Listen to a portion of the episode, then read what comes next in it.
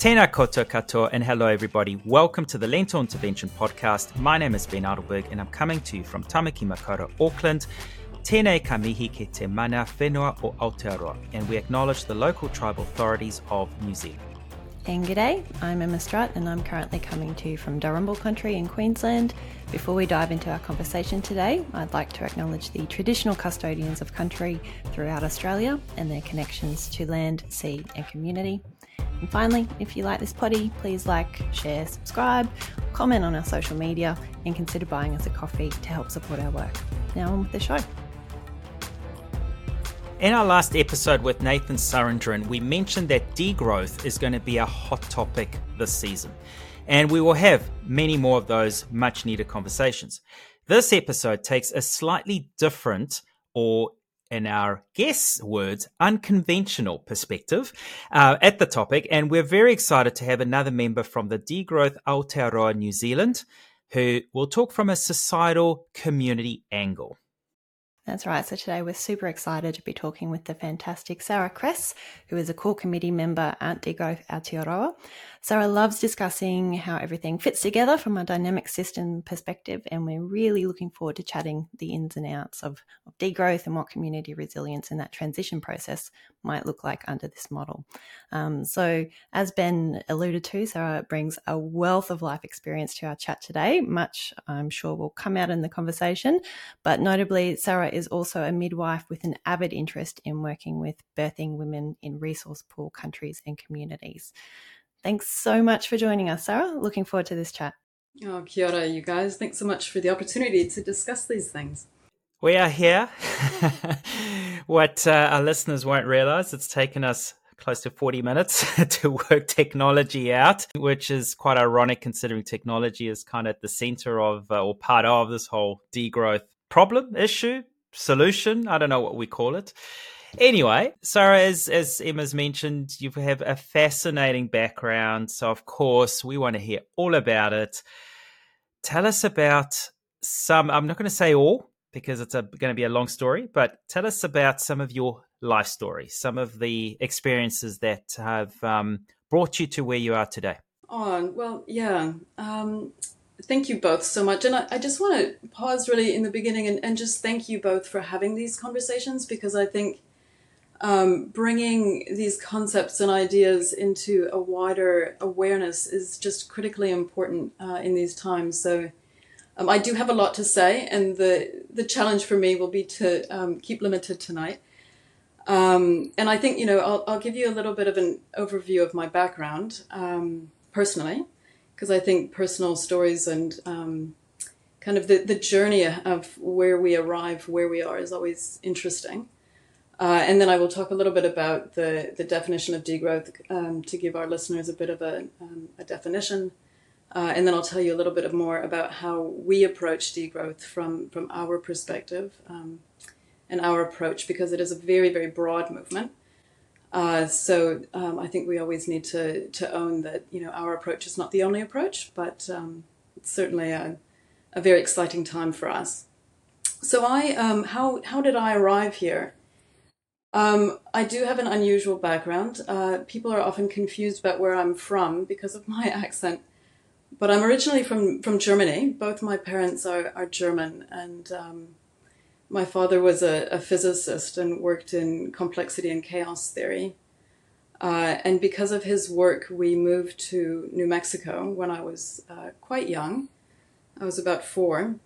And so I grew up in the Rocky Mountains of New Mexico and went to an unusual school. I went to a Steiner school, a Waldorf school, which is very holistic. And my mother is a teacher, so I was raised in a quite a simple sort of you know, connected way in a small school. And when I finished that school, I was 14, and I just couldn't imagine going into the mainstream, going into high school, largely because of some books that I was reading at that time that had to do with limits to growth, actually. One really significant book for me was Daniel Quinn's Ishmael, and it had a very impacting influence on me, and I started thinking about the industrial society that we live in, and was incredibly disillusioned. So I left school, and I went into the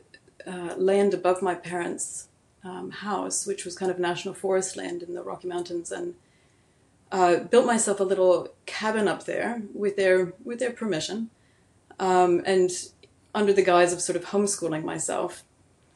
And while I was there, I was reading about the Amish as a group of people, a community that didn't go into the kind of industrialized society, largely because of religious reasons, but also a deep distrust in the kind of acceleration of the machine. And so I wrote to an Amish community at age 14 and asked them whether they would be open to have me come and help, really, on their farm. And to my astonishment, they wrote back and welcomed me, actually. So I took a Greyhound bus from New Mexico all the way across the United States to Michigan. It took me, I think, 3 days, and I spent the night in a bus station in Chicago. And this was really the first time that I had left New Mexico. And so I was pretty overwhelmed by the overwhelm of the kind of American sort of society and the speed of things and the racism that I witnessed on that trip.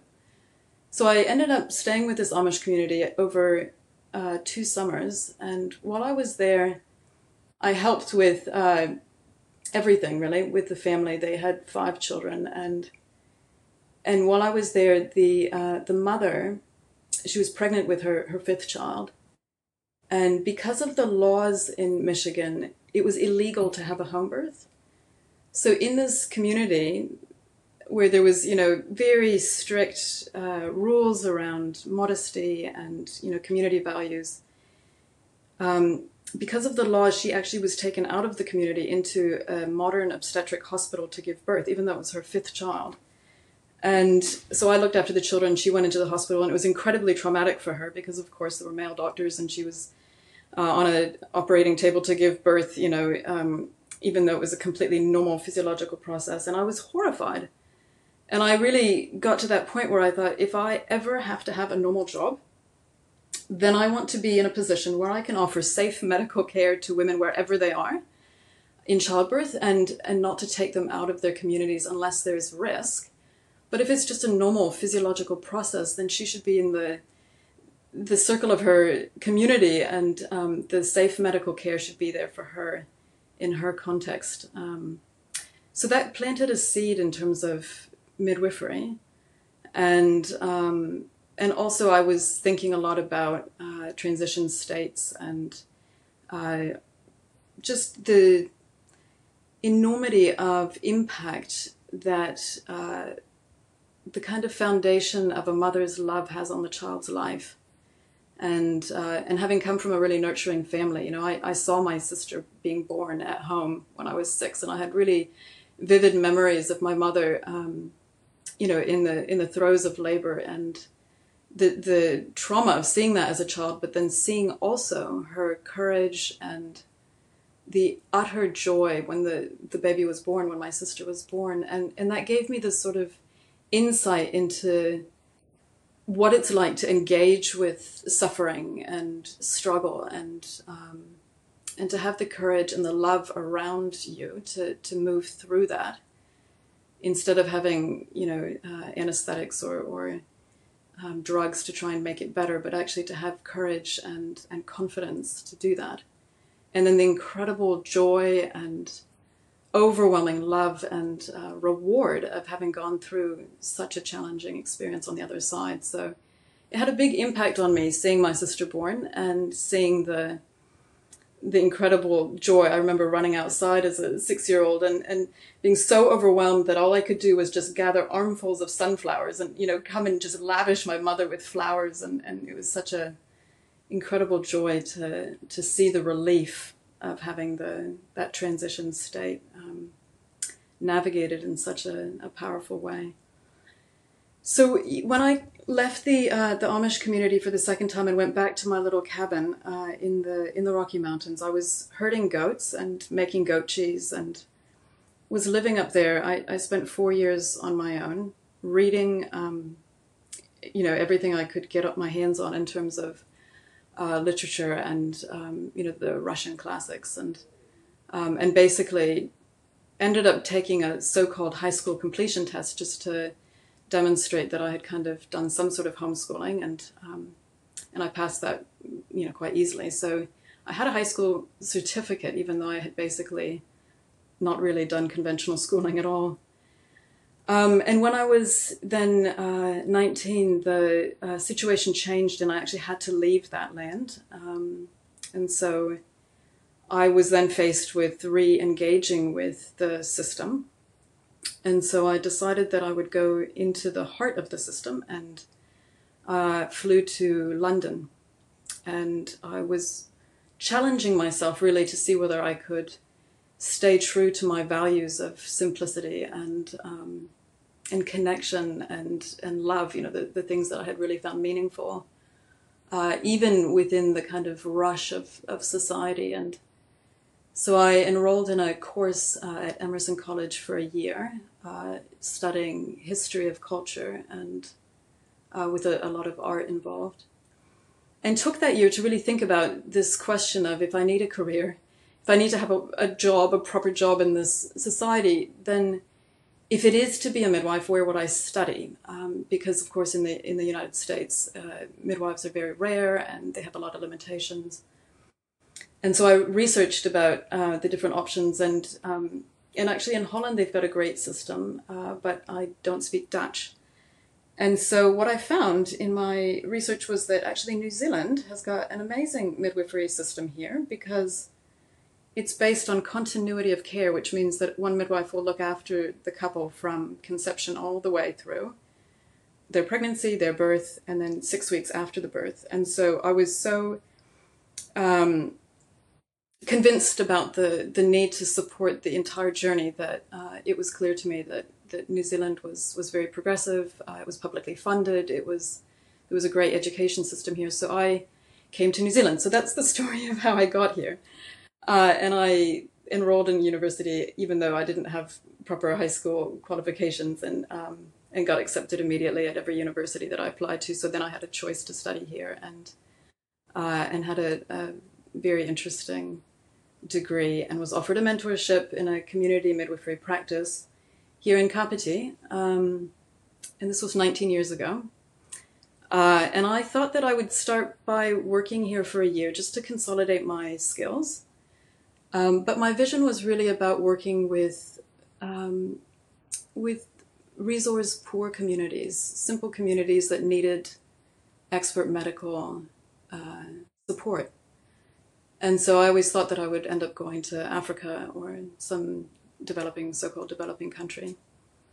But my family were here now as well, and I met my partner, and so I just got very grounded in my practice here, and ended up working with Maori women up in Otaki. So it's a community just a little bit north of here, 20 minutes from where I live, and I really loved working with teenage mothers, and then I ended up working with a bunch of gang girls, and just absolutely loved looking after young women and Maori traditional birthing practices.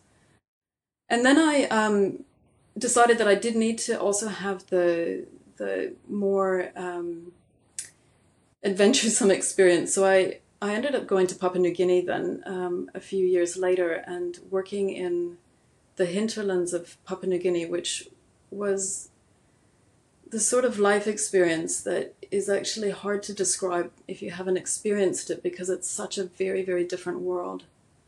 I flew into Port Moresby and then had to wait for a week until some little bush pilot was heading into the highlands, and we ended up, you know, taking this tiny little plane and landing on a grass airstrip, which was actually more big mud puddles than anything. And I had actually made contact with a New Zealand doctor who was way up at this health camp, which is actually the most remote so-called hospital in the Pacific. So after landing on this tiny little grass airstrip, we still had to go up a river in a dinghy for 8 hours in order to reach this little so-called hospital, which was really just a collection of grass huts way, way out in the jungle. And there were no roads, there's no electricity, no running water. But this remote hospital was serving a huge population of Indigenous people who would come and have all sorts of extreme infections and, they needed amputations, they needed all sorts of stuff. So I stayed at that hospital and thought that I would be doing, midwifery, but ended up having some extremely unusual experiences with, needing to sew an arm back on and, trying to diagnose appendicitis without a scanner. And I mean, it was just doing the best we could with the resources that we had. And so life, life-changing experiences and memories that I'll never forget.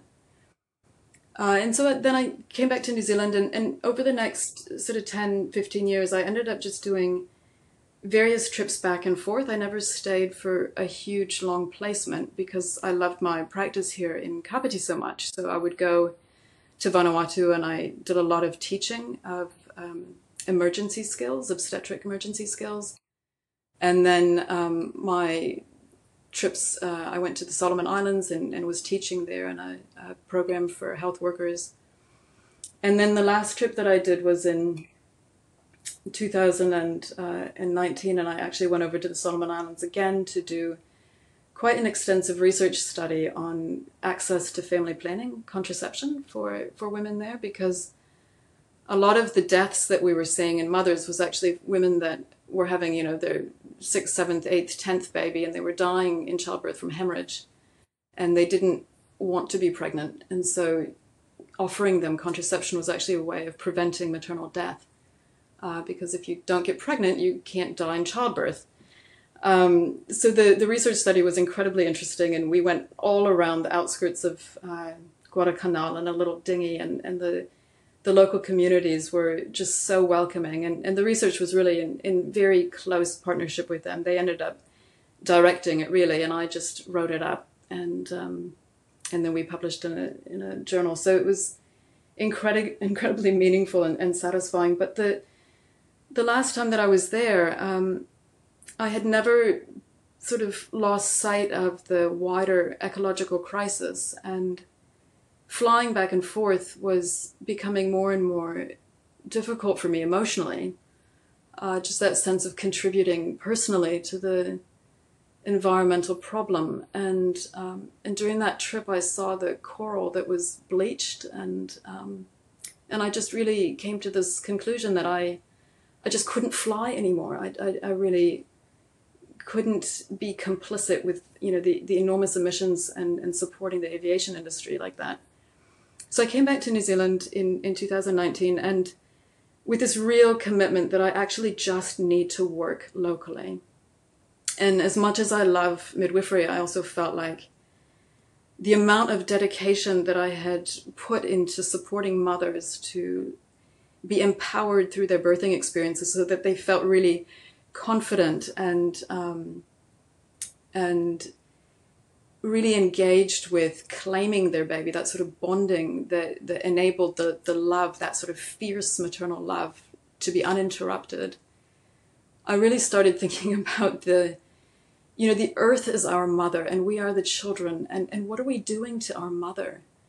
And so I really wanted to do more activism and advocacy beyond just protecting mothers and their children, to really looking at protecting nature. And so I was, at this time too, I was reading more and more, becoming more and more distressed about climate change and the kind of great acceleration where you see all those hockey stick graphs where, everything is getting worse quickly and just exponential, accelerations on all sorts of planetary boundaries. And then I realized that it's actually not just climate change. We're talking about overshoot of a number of ecological boundaries, and that climate change is really just a symptom of all these other problems, and that these problems are a result of our growth. There's so many of us, and we're consuming natural resources, and we're dumping waste, and we're destroying the planet. And this is our home, and we have we have so much to lose. And so the enormity of the crisis really hit me emotionally, and of course, you know, the problems with growth, the problems with fossil fuels, and you know, understanding that green growth has kind of been offered as the solution. We just need to, you know, fix climate change by electrifying everything. But of course, electrifying everything relies on technology, which relies on mining, which, you know, is of course more ecological damage, and also, you know, electrifying everything is, in terms of emissions, it might be really, really helpful. But I was also really impacted by Professor Vaclav Smeal's 4 Pillars of Modern Civilization idea, which he talks about how actually our modern civilization relies on cement, steel, plastics, and ammonia, so fertilizers, and all of those are reliant on fossil fuels. So, you know, emissions, it's not just about transport, it's actually our whole system is out of control, and it's this huge machine that's the problem. So then I was also learning about net energy, which I know that Nathan talked about with you last time. And really that you cannot sort of fix everything. You cannot use technology to fix the multiple systems collapse that we're facing, that, you know, electrifying the Titanic is not going to do anything about the multiple icebergs all around us. So that then really brought me to this point of looking around for what other community groups there might be. And interestingly, there was a presentation at Parliament last year, I think it was in June or July, that was organized by the Wise Response organization. And it was called something like Limits to Growth. So I immediately thought, that's what I'm interested in. So I went to this presentation and was so inspired to finally arrive at discussion that was looking at the kind of wider systemic problems. And Mike Joy was somebody who I knew had talked about degrowth. And so I was a bit audacious, and I actually sent him a text message and just said, you know, is there any kind of degrowth something happening in New Zealand? Is there something here, an organization? And he wrote right back and he said, well, you know, there's a few of us who are trying to get something organized, but you know, we need somebody to get on board and coordinate us. Would you do it? And so I was a bit shocked by that, but I had actually also put my thoughts together into a bit of an essay, into an article. So I sent that to Jack Santa Barbara, which was what Mike Joy had recommended, that I talk to Jack and also to Deirdre Kent, because they were the people who were trying to get this Degrowth Aotearoa New Zealand organization kind of up and going. And Jack just immediately wrote back, and I remember his comment so clearly. He said, oh, finally someone who really gets it. So I thought, okay, these are my people. And so we met and formed a bit of a committee, and that was the beginning of my involvement with DANZ. And I guess the real driver for me was this fear of collapse, you know, that the impacts on basic life support systems, from a medical perspective, you know, thinking about what do we do, and food security, what about community cohesion, when, you know, if there's greater disruptions, there's also likely to be greater conflict. And so the focus for me became really clear that we need to rethink our collective priorities. And, you know, I think that Mike Joy's got this great analogy that he uses that I just think is perfect. He talks about us being, you know, the sort of pinnacle of the fossil fuel party. And we're all having this great party. There's lots of luxury, and we're having everything that we want. And in fact, we've got this sense of entitlement. And it's like we're these teenagers that are just drunk on fossil fuels. And, you know, at some point the party's going to end, and we're going to have trashed the house. We've got waste everywhere. And yeah.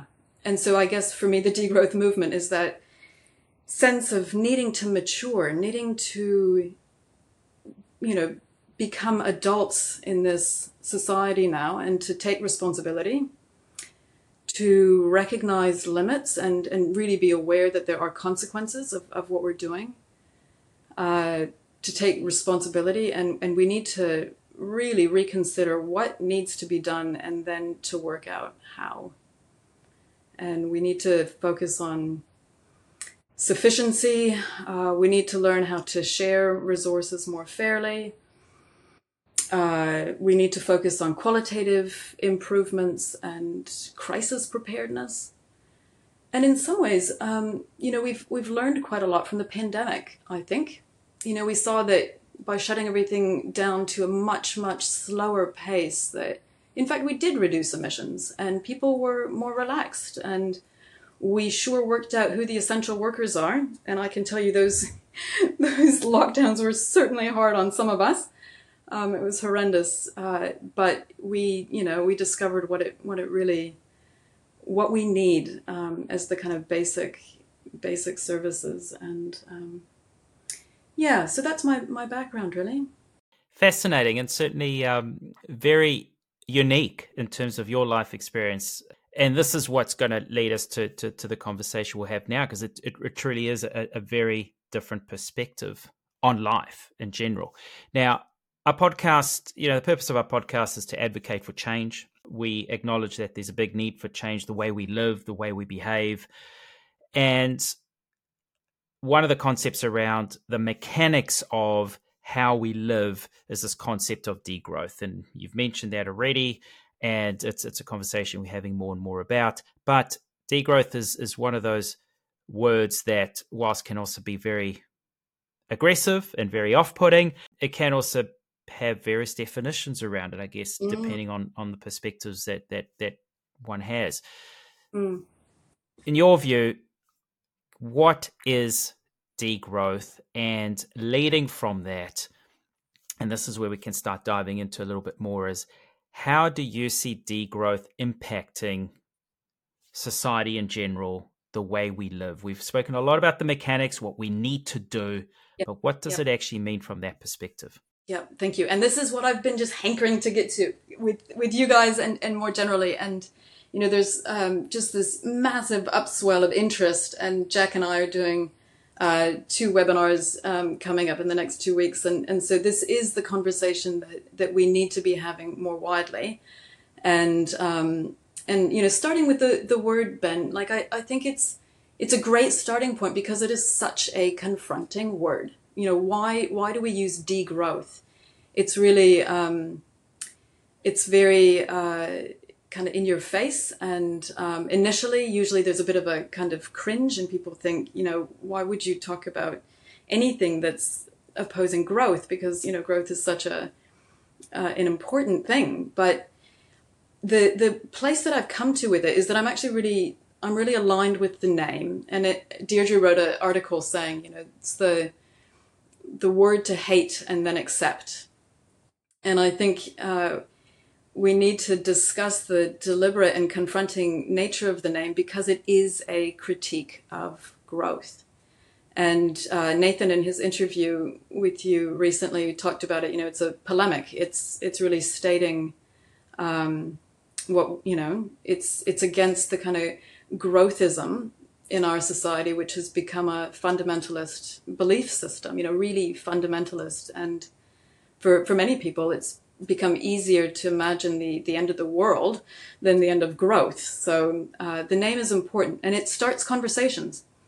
And certainly, you know, I'm having conversations all the time. I'm getting interrupted by requests for meetings a lot. And, you know, in the supermarket or at the post office recently, somebody was asking, not the post office, the bookshop with the post office, 2 young teenagers were asking me about this, you know, what is this degrowth thing? So it's a good starting point. And there are multiple definitions.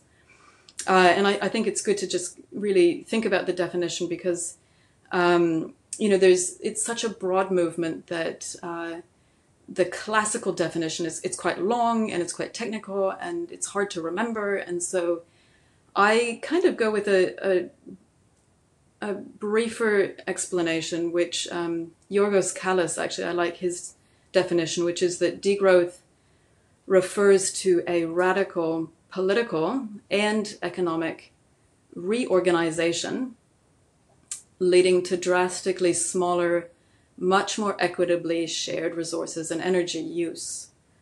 My own definition of degrowth is that it's a purposeful strategic framework to reduce consumption to achieve social and ecological well-being.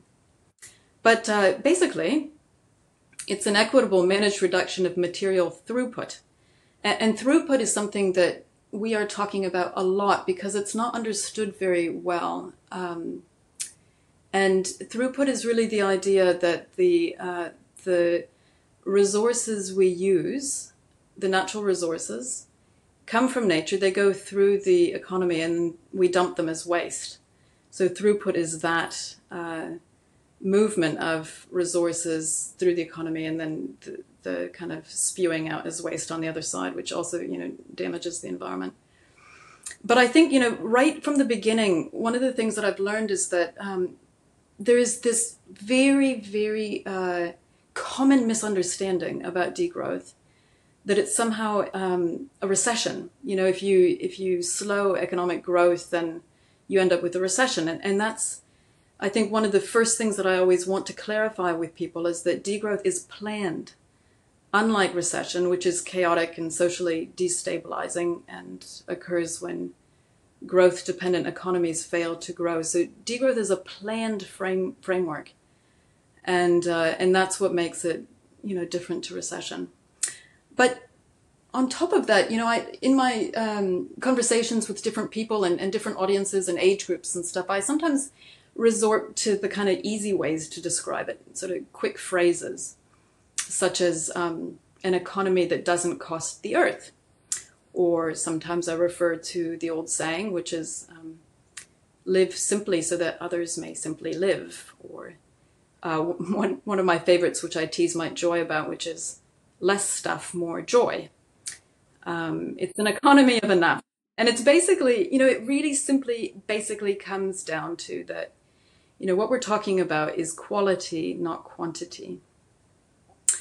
So the argument for degrowth is that we need to abandon the ideology of constantly pursuing economic growth as something that is good, desirable, necessary, natural, because really it's none of these things.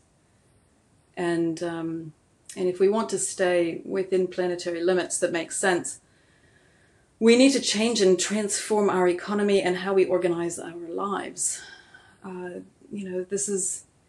This is a big, big project. And a lot of it, I think, if you think about sort of having a when to stop rule, it's like we cannot keep growing on this finite planet. And in fact, when you think about our bodies and everything I think about, it always comes through a medical lens, and sometimes I apologize for that, but it's also incredibly useful. It's like, yes, we grow, but then at some point we have the homeostasis in our body that stops growing and we're in a stable state.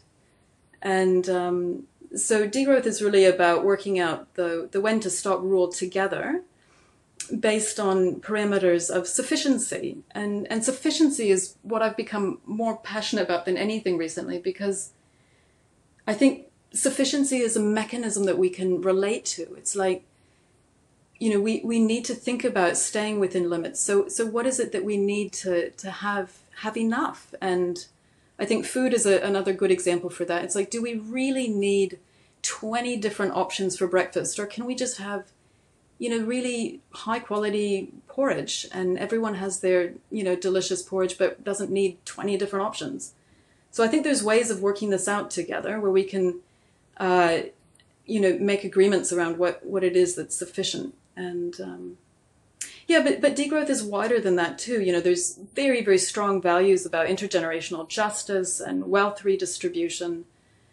And ultimately, it's about reestablishing our relationship to the living world. And for me, the thing that I'm really passionate about is that it's rebuilding a culture of care and relationship, relationship to self and our own emotions and our own sense of sufficiency, enoughism, individually within ourselves, but also relationships with each other and relationships with nature, of course. And what I found really inspiring and kind of reassuring is that when I talk about this stuff, you know, people just get it. It makes sense. And so when we talk about limits to growth, you know, most people don't argue with that because this stuff does really, it's common sense. And so that's what I think makes it a very powerful movement. You've mentioned that it's pretty clear that we're living in inequitable society at the moment. And, you know, it's not just between the global north and the global south, but within countries like New Zealand and Australia, you know, since neoliberalism's really taken hold, the divide between rich and poor, the funneling of wealth, the privatisation of services, cut back on publicly funded support structures, all this kind of stuff, that the systems that are now in place, they have impacts on our societal values. And even if it's been gradual over time and we might not even be aware of it happening, it's now quite wide-reaching, I would argue. Obviously not a sustainable way to live if we want to live within planetary boundaries. And you've already touched on a number of things I think are really kind of key, but what would you love to see start changing quite strongly in terms of our society values? What's truly important that can actually transition this degrowth as quickly as possible? I know, because it's all about the speed, you know, and I think that what, you know, makes our position quite strong is that everything that we're talking about is based on empirical evidence and science, you know. And we are living in a world that is basically, the way I think about it, is it's like our industrialized society has colonized the world. And I think that's what makes New Zealand quite unique too, is that, you know, degrowth thinking is not new to Indigenous people. This is the way that they live. This is their mindset. This is, you know, living within harmony with nature is fundamental to a sense of identity and balance within the community. So how do we bring about, you know, a shift in mindset? I think that's related to what you ask, Emma, isn't it? Yeah. And I think that, you know, we have got such a crisis on our hands. You know, we've got the speed of the crisis. We've also got the scope. You know, this is global. And we've got the scale, which is, you know, everything is at risk. So this is really, really urgent stuff. And again, you know, I kind of come back to my medical sort of experience. It's like if you have somebody who's dying, but, you know, you treat them for a broken arm, it's like you're not addressing the whole organism and you're not responding with the sort of urgency that's needed. And so, I do think that we need to shift mindset as quickly as possible. And the degrowth movement is totally inspiring in the way that it's taking off. I mean, it's not new. The modern version has been around for about 20 years, arising out of Europe. But of course, the Limits to Growth study was published 50 years ago. And yet, you know, in Europe, they've just had this big post-growth conference. And, you know, there were leaders there from political parties and people are taking notice. And, you know, James Shaw has said that it's time for New Zealand to be having a conversation about degrowth. And so the movement is really big and complex. And so that does mean that there's contradictions and variations, and it is in a constant process of emerging clarity and kind of evolving. And what I've come to realize is that, you know, like most things, it's a continuum. You know, there's degrowth light, which is basically, you know, changing some things and trying to kind of reduce consumption in a kind of minimal way. There's a whole kind of business area that's looking at degrowth. But then on the other end of the continuum is the disaster preparedness. It's like things are going to, there are going to be disruptions, whether it's climate change that's bringing disruptions or energy descent, you know, what you were talking about with Nathan. It's like it is guaranteed that there are going to be disruptions. And so we really need to work out what needs to be done and how. And I guess that brings me to describe our approach from Dan's. And I'd love to just give you a quick overview of the basic concepts and the goals that we're holding. But as I mentioned before, you know, our version is really based on empirical evidence and science and facing the enormity of the crisis and, Yeah, so shall I talk about the three main goals and some of the priority actions to kind of make it a bit more intangible, perhaps? Please do. Yeah. Great. Well, I guess part of the conversation is that, you know, we're hoping to be proactive instead of reactive. You know, we've seen what's happened with Cyclone Gabrielle on the East Coast and flooding in various areas, and Auckland certainly. You know, Ben, I'm sure you've experienced some of the disruptions up there from climate. So we want to sort of have as much of a plan towards expecting these disruptions instead of just constantly having that reactive kind of ambulance at the bottom of the cliff sort of thing. So degrowth goals, for us, we've really looked at sort of three main goals to try and make it as kind of simple and coherent as possible. And the first goal, of course, is this idea of managed reduction of throughput, which I described before, which is the natural resources that go into the economy and then get spewed out as waste on the other end. So we need to reduce drastically, because currently we are about double where we need to be. And so that means, you know, restricting luxury goods and banning destructive substances like artificial fertilizers and forever chemicals.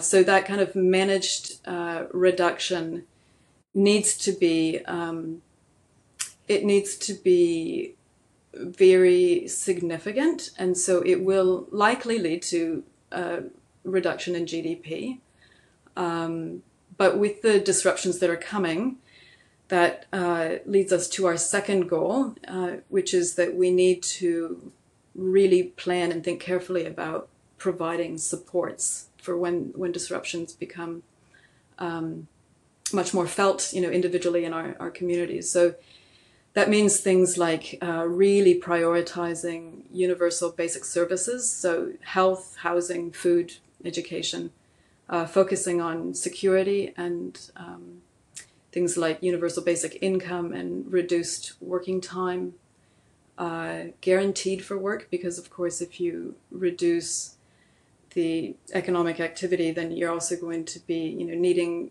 less work time, but people also need to be guaranteed work. So providing those supports at a community level is a really important goal. The third goal is that, you know, we really need to focus on systemic change to provide the support, to support the transition to what we call a steady state economy. So degrowth is the path, you know, it's about really transforming the way that we organize our lives towards a steady state economy, which is the kind of arrival point where we can be in a kind of homeostasis. You know, it's that when to stop rule. And so systemic changes would include things like rationing fossil fuels, which is the only certain way of controlling emissions, things like tradable energy quotas, which are not very well known, but we're doing our best to educate, and we've got a petition to, you know, try and get government to consider this. It's an equitable use of fossil fuel that can be reduced year by year. And I'd really love to talk more about that, but probably not tonight. Deirdre Kent is the expert on tradable energy quotas, and I would really recommend that you maybe do a podcast with her, because it's a fascinating thing to think about. And if it were implemented, it would have a massive impact on controlling emissions. But back to the third goal, systemic changes would also include things like, you know, taxes and redistributing resources and taxing resources and not labor. So that redistribution and having something like a minimum and a maximum income for people, so that you have people, you know, supported, but also that there's a maximum income and it's not all about just the wealthy getting wealthier. Focusing on community resilience. And of course, you know, resilience means simplification, so core priorities for communities. We've seen some absolutely amazing examples of community response to the cyclone up in Tairāwhiti. Other systemic changes would be things like really ramping up citizens' assemblies, which are democratic ways of making decisions and have been proved really effective in other places. So you know, that would be another recommendation I would have, is we could talk on about citizens' assemblies. And I think Jack would be a really neat person to talk to about that, because he's got great experience and knowledge about that. But really focusing on, you know, local government and you know, local governments are connected to their communities. They're much more agile. And it was interesting, I don't know if you guys heard, but on the radio today, they were talking about central government, you know, investing more in local government. And certainly we support that strongly. So yeah, and then there's things like transitioning from a debt-based money system, which, you know, our current money system depends on growth, so that needs to change too. So those are our three main goals, really, is the reducing throughput, ensuring that supports are in place, and then working towards systemic change. That's an overview of our approach to degrowth. And the priority actions are really to reprioritize what we use in the economy for essential needs, making sure that basic human needs are met at the community level. As I mentioned before, health services, food security, water, shelter, and building networks. And and with, you know, community action, there's also an impact, you know, in terms of the whole political thing. If people are informed and aware and willing to make changes, and they're much more likely to push politicians and get the kind of top-down changes that we need.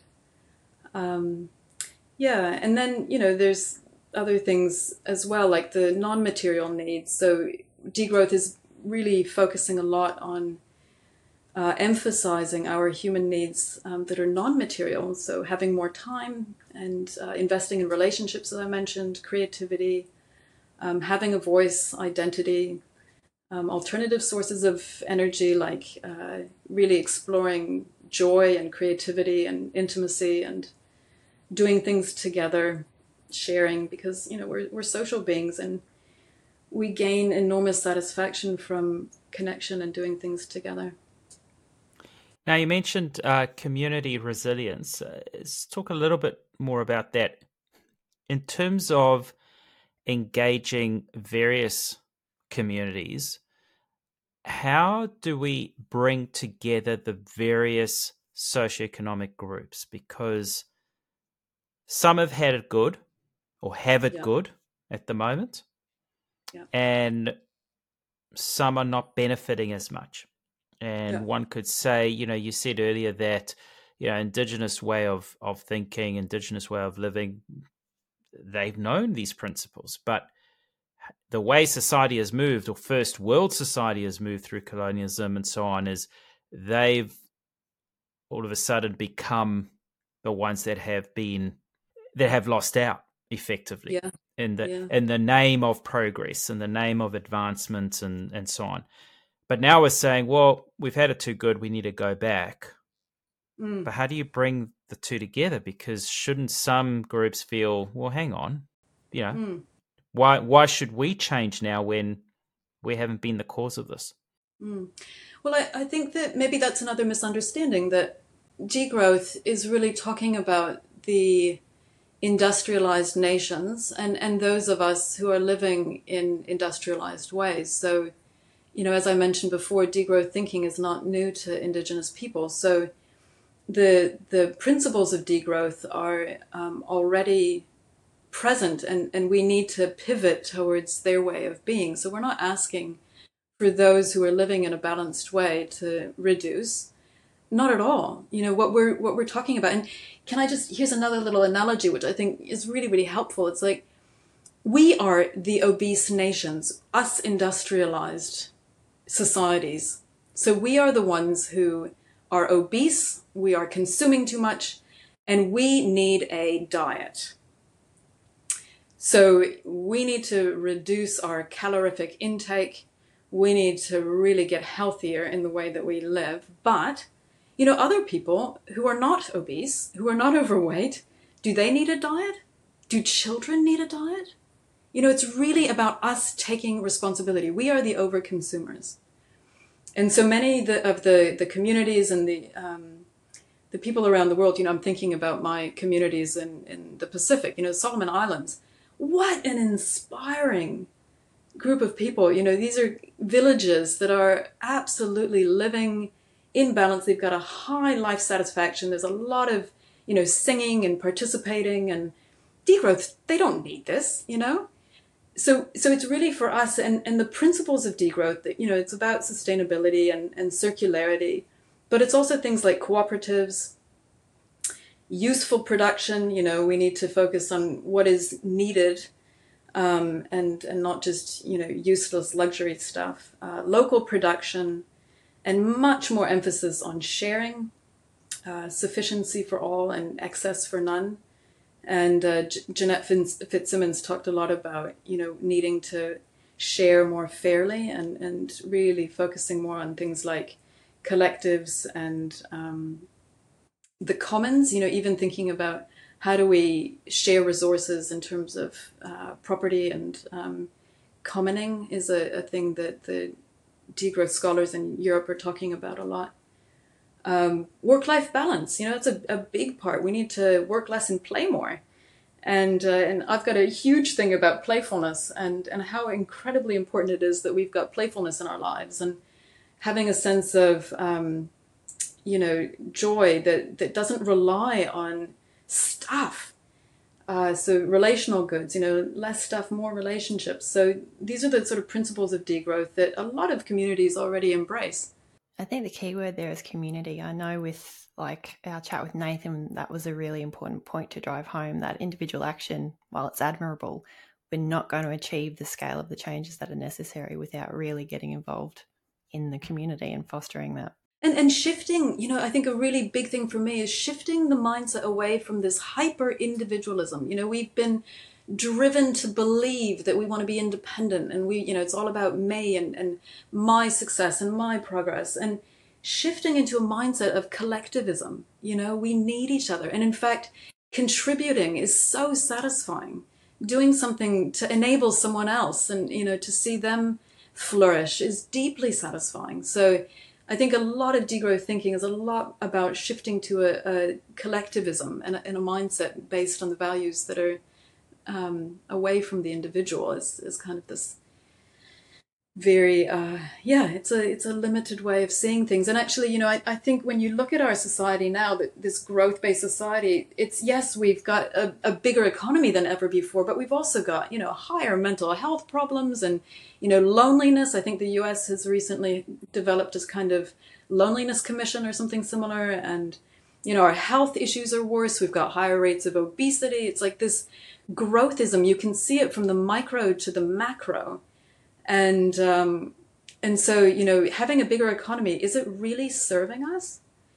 Another thing that I sometimes talk about is this little phrase that I love, which is, you know, that some people are so poor that all they have is money. And I think, yeah, you know, the poverty of this society, you know, our sense of isolation and deep depression, and are those signs of a healthy society? Big economy, but, you know, I think we really need to rethink what our meaning is in life. Yeah. So where do we start? We say it a lot. We're not going to wait for politicians, governments. We're not going to wait for corporates. We're not going to wait for the supposed leaders. Yeah. Where do we start? And usually I'll say as individuals, but we agree as communities. How do we initiate this? What are the first steps we should be taking? We go to a degrowth conference. Nice little segue there.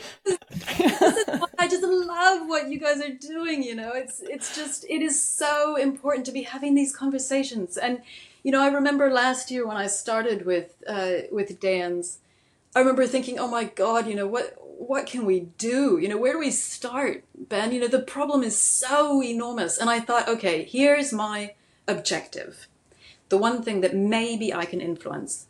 And I thought, I need to be realistic. And so I thought, well, what about just thinking about, you know, my goal is to get degrowth into the national conversation. And you know what? 6 months later, there are so many news articles being published. You know, there's a webinar that I've been invited to that Gareth Hughes is organizing with James Shaw, you know, our climate minister. He wants to talk about degrowth. So we are getting this into the national conversation. And mindset shift. You know, this is the big thing. It's like, okay, action, yes. But actually we need to be shifting the mindset around where the priorities are. It's not just climate change. You know, that's what we've been focused on for such a long time. And now people are starting to get their heads around overshoot. You know, oh, climate change is just one little narrow part of this much bigger, wider, you know, multi-systems problem. And so, you know, it's waking people up to, okay, the solutions that we thought were going to work are not working. And so we need to think differently. And then once we start thinking differently, then it's like, well, how do we act differently? And so, you know, things like, you know, individual action is of course part of that. And I could talk for ages about, you know, voluntary simplicity. And, you know, we live in a tiny house and, you know, I bike everywhere. I've gotten away from my car, and the joy of that, you know, the individual satisfaction of living slower and more simply, and then connecting with other people who are doing that too, who are like, yeah, man, this system is not working. We want to live differently, but we need systemic changes to enable that because, of course, not everyone has the privilege. So, yeah, so talking about it, getting it into the national conversation. And then, of course, there's, you know, influencing decision makers to reprioritize things. That's all part of Dan's. And so we are organizing this conference to bring people together and in a collaborative way, work out, you know, what we need to do to influence systemic change, but also how we can help, you know, businesses be far more degrowth minded so that, you know, profit is not so much the imperative, but rather supporting people, you know, the whole kind of social enterprise idea and collectives. And, you know, certainly the tiny house movement is something I'm really passionate about. So there's actually a lot that can be done from the individual all the way to the, you know, the entire society. But it starts with awareness and priorities. Taking action can actually be the easy part. It's exactly what you say. It's a change in mindset. That's the hard bit, because often we can volunteer for things. We can say, I need to do a bit of this. I need to do a bit of that. But we don't actually change that mindset. Then it's just token. And it's only one small component of the bigger picture. So like you say, conversations are hugely important. You have repeated so many times in your conversations around the importance of community, the cohesive approach. And that's where conversations are had, right? Sharing ideas, sharing success stories. And that's exactly what you've brought to this conversation, which we're so immensely grateful for. Like you say, it's you've said this right at the start, it's unconventional, it's a different approach, but it's what I call the softer approach. You know, we have looked a lot at the mechanics of degrowth, what it means. We look at energy systems and, you know, it's all the complicated science stuff. But hang on. There's the social aspect that we often forget. It's the social side of things that usually gets the most impacted. And if you don't acknowledge that, it'll be hard to implement change on a grand scale. So the perspective and the views that you've shared from your immensely fascinating journey that you've had as through your life, through your life has been is an asset. We need more people like you to front up and lead. So thank you for sharing such wonderful, I mean, we could have a 3-4 hour conversation, like you say, so many other aspects we can delve into, but a really thoughtful or thought provoking actually conversation. So thank you for that, Sahra. Yeah. Well, and I think, you know, like, even in the small things that we do, I think if we really think about the things that bring us deep satisfaction, you know, this is something that each one of us can take a moment to sort of think about. You know, often when you think about those times in your life when you felt real satisfaction, not just the kind of spike of happiness, which is often, you know, a transient thing, but deep satisfaction often is about non-material things. So it's about those times when you are in connection with your family and your friends, and doing things together, or, you know, tasks that you may have accomplished that were really challenging, but, you know, probably really meaningful for you or for someone else, you know, maybe a task that you did that contributed to somebody else's well-being. You know, those are the priorities that I think are very much, Nathan and I often talk about sort of 21st century thinking. It's like we're really starting to see that the myth of our society, you know, we've been told so many things that are actually not helpful, and we really need to rediscover, you know, what is it really to have a meaningful life? And a lot of that is to do with, you know, the sufficiency and the simplicity of feeling like, you know, you're connected, and you're not constantly chasing this sort of illusion and on this treadmill of trying to kind of get bigger, but really having your needs met and the security of that. And we need a system that enables that for everyone. So with our conference, can I talk about that for a quick minute? Yes, please. Yeah. Yep.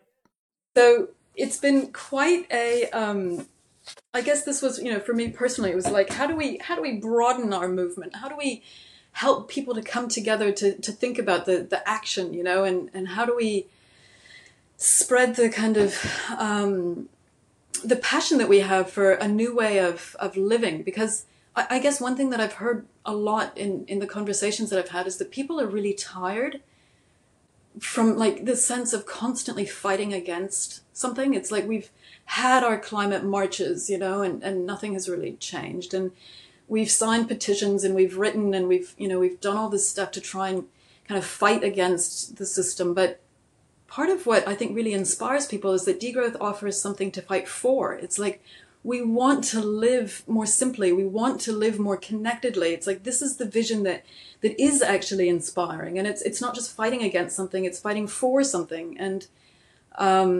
it's a vision of a way of living that actually could really be far more in balance. And you know, we're also talking about time horizons. I think.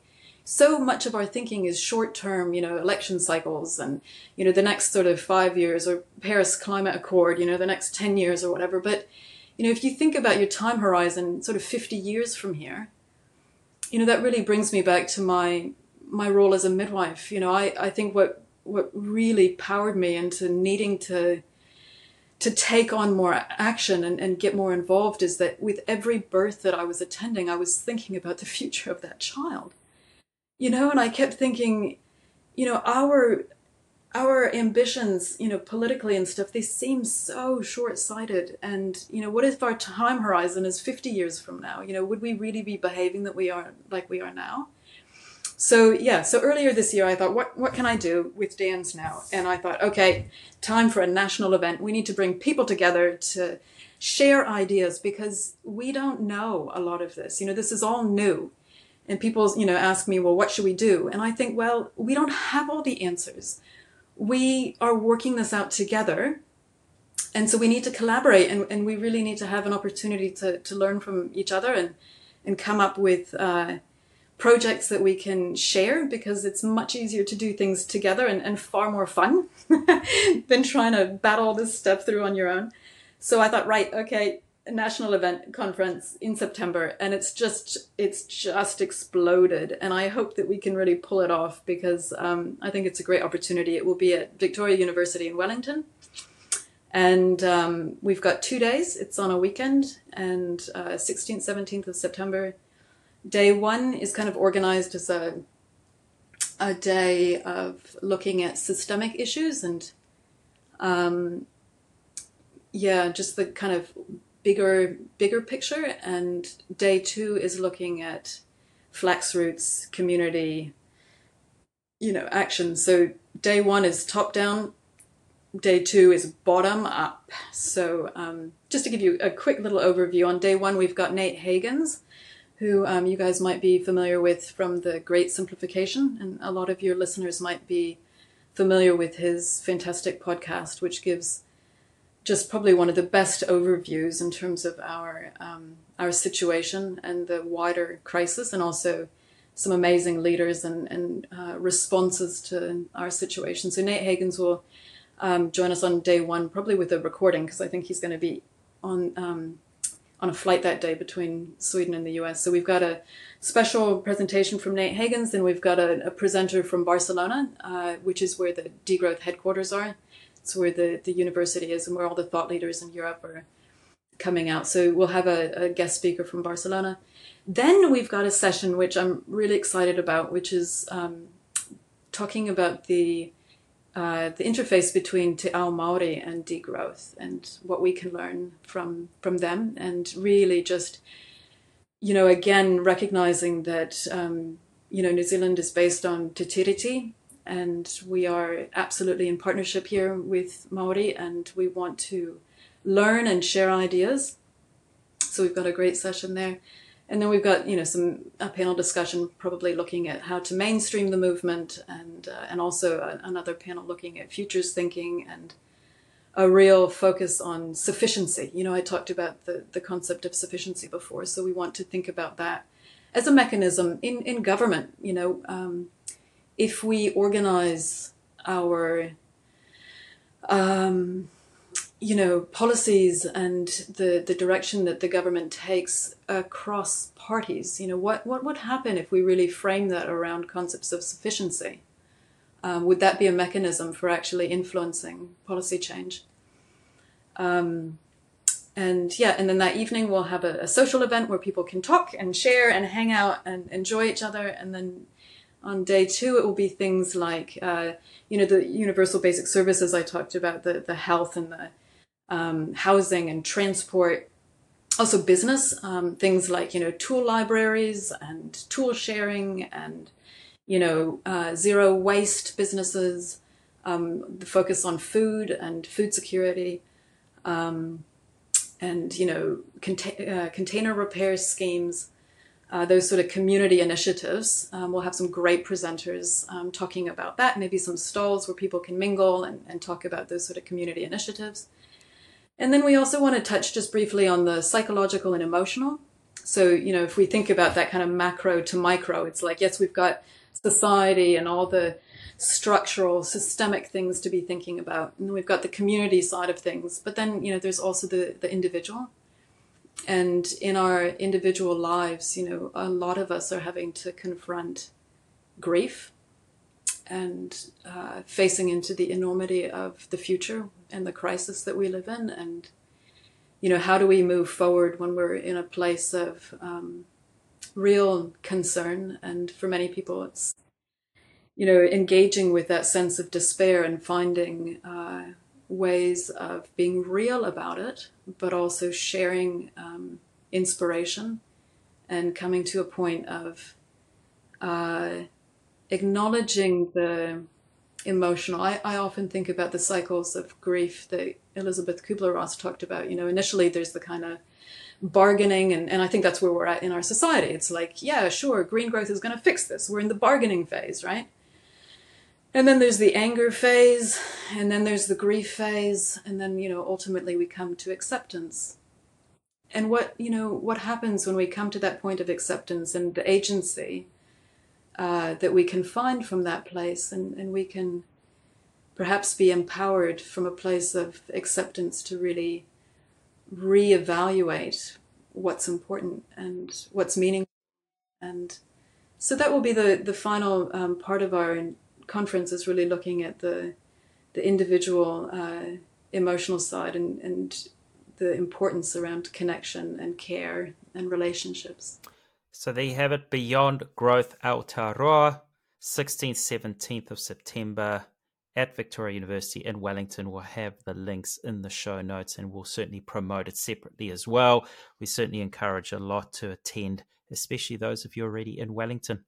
Ride a bike, take the public transport, get there, and learn, and then take that back to your communities. Sahra, thank you. It's been a fascinating chat. We really hope in the future to have you back on the show to share more. But best of luck with this conference, Degrowth Conference. you know, I think it's going to be the first of many important conversations to be had in our greater community. So thank you so much for coming onto the show. We really appreciate it. Great. Yeah. And it is the first of many events. We're hoping to have follow-on events and workshops. And, you know, this is just the beginning, as you say. And I would just flag it for our listeners as well that, you know, if you want to learn more, we've got a really good website, Degrowth NZ. People can have a look there. Fantastic resources, a whole lot more information. So this conversation, it's been absolutely delightful, but it's also really just the tip of the water story. So thank you again for everything that you're doing, both of you. Thank you for listening to the Lentor Intervention Podcast. If you found this interesting, make sure you subscribe and share it with your friends.